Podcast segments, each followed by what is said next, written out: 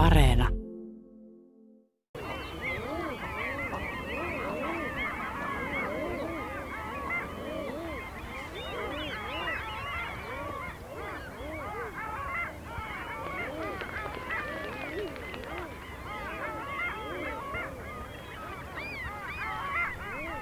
alkoi tänä vuonna poikkeuksellisen aikaisin. Vesilintuja tuli varhain jo helmimaaliskuussa isoja joukkoja sen tähden, että täällä eteläisimmässä Suomessa suuri osa järvistähän ei jäätynyt ollenkaan. Hanhia saapui tuhatpäisin laumoin jo maaliskuussa Etelä-Suomeen. Nyt huhtikuussa esimerkiksi Parikkalan Siikalahdella oli useita tuhansia metsä- ja tunrahanhia. Valkoposkihanhia lyöttäytyi joukkoon jo sadoittain huhtikuun lopulla. Nehän muuttavat pääosin toukokuussa. Meren rannoilla juuri nyt Vapun seudussa kuulee oikeastaan kevään odotetuimpia ääniä, mitä rannikolla ja saaristossa voi kuulla haahkojen mouruamista.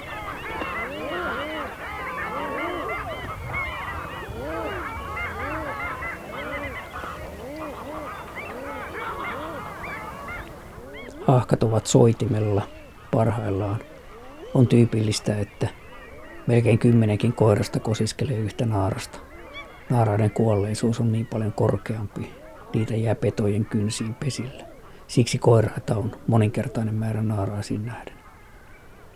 Ja siellä haahkojen seassa ja samoilla merenselillä kelluu satapäisiä parvia alleja, jotka odottelevat viikkokausia, että tunralla niiden pesimävedet, pienet tunralammet, sulavat. Nyt allit ovat täällä merellä, ne laulavat omaa nimeään. Todella kaunista konserttia meren äärellä.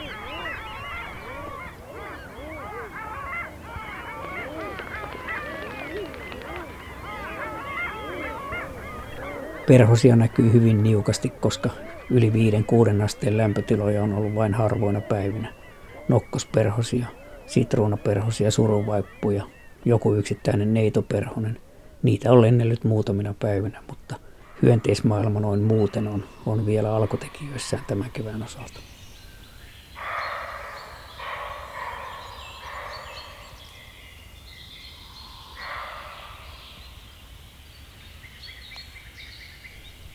Nelijalkaisia olen nähnyt yllättävänkin monta viimeisen reilun viikon aikana.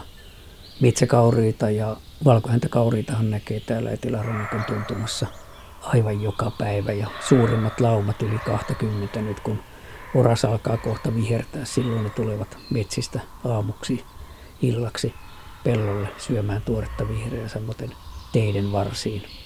Yhtenä päivänä olin metsässä ja kuului töminää. Noin sadan metrin päässä ollut metsäkaurispukki juoksi kohti. Hypähteli siinä touhukkaana. Minulla oli ruskeat vaatteet. Se varmasti luuli, että olen toinen kauriskoiras. Ja sitten kun se huomasi erehdyksensä noin kolmekymmentä neljäkymmentä metrin päästä ehkä, niin kääntyi kannoillaan ja paheksuvasti möyryten lähti metsään. Sehän kuulostaa kuin koiran haukulta. Kettu meillä kävi koko talven, hyvin peloton kettu pihalla. Jahtasi tässä meidän niityllä ilmeisesti myyriä, ja nyt olen ketun nähnyt kolmena aamuna peräkanaa aina samalla pelloreunalla. Ilmeisesti tuo sama kettu. Yhtenä aamuna sillä oli vesipäästäinen, kantoi sitä tänne meille päin tuosta lähikylän pellolta noin kilometrin päästä. Sillä on ilmeisesti pennut ja pesä tässä jossain lähellä. Ja toisen kerran näin, kun se söi peltomyyrää. Myyriä ei ole mitenkään tavattoman paljon, toisin kuin luulin aikaisemmin keväällä, mutta ketulle niitä näyttää riittävän.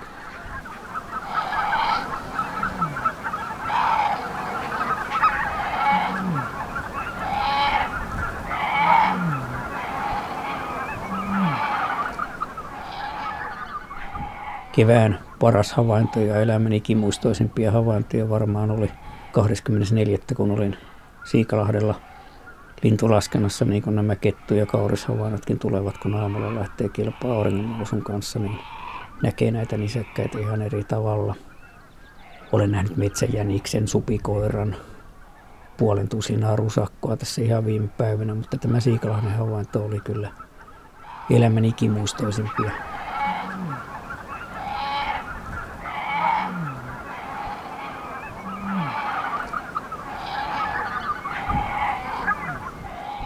Luhdalta kuului, kun olin menossa kotiin päin Siikalahden rantaa.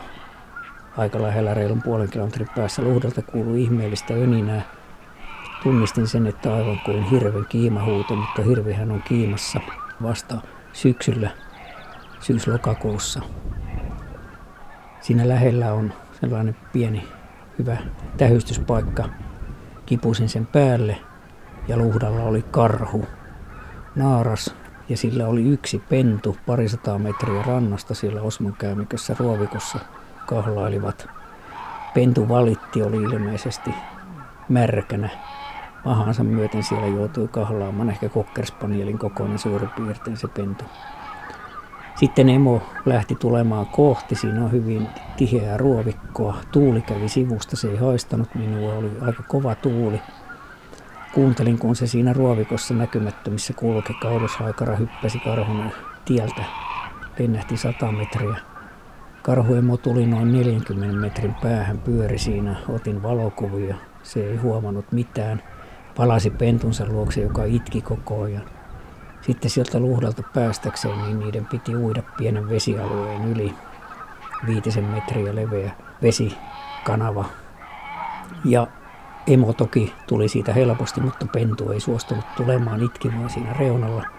Emo kahlasi puoliväliin, odotti kun pentu tuli puoliväliin ja sen jälkeen sitten emo tarttui sitä niskavilloista kiinni, heitti toiselle puolelle rannalle. Ja sitten karhuemo meni itse rantapajukkoon.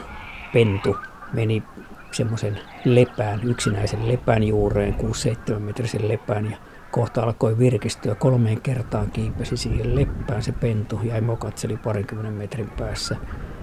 Etäisyyttä minuun näistä molemmista oli semmoinen nelisenkymmentä metriä. Ja sitten seuraavana aamuna, kun kävin siellä lehdossa, niin kyllä vähän viheltely yleensä kulje ja hiippaile hyvin hiljaa, mutta huutanen kyllä, että karhu, ootko vielä täällä, mutta olivat väistäneet. Tämä oli kyllä hyvin ikimuistoinen, vaikka olen nähnyt nyt karhun seitsemän kertaa, ahman viisi. Suden ja ilveksen kolme kertaa, kaikki spontaanisti, ei missään haaskoilla eikä ruokintapaikoilla, vaan tulleet vastaan lintulaskennassa ja muissa töissä. Mutta viisikymmentä vuotta tai yli viisikymmentä vuotta tähän meni ja kaikista näistä havainnoista niin kyllä tämä karhu emon ja karhupennun kohtaaminen oli yksi parhaita. Jäi elävästi mieleen.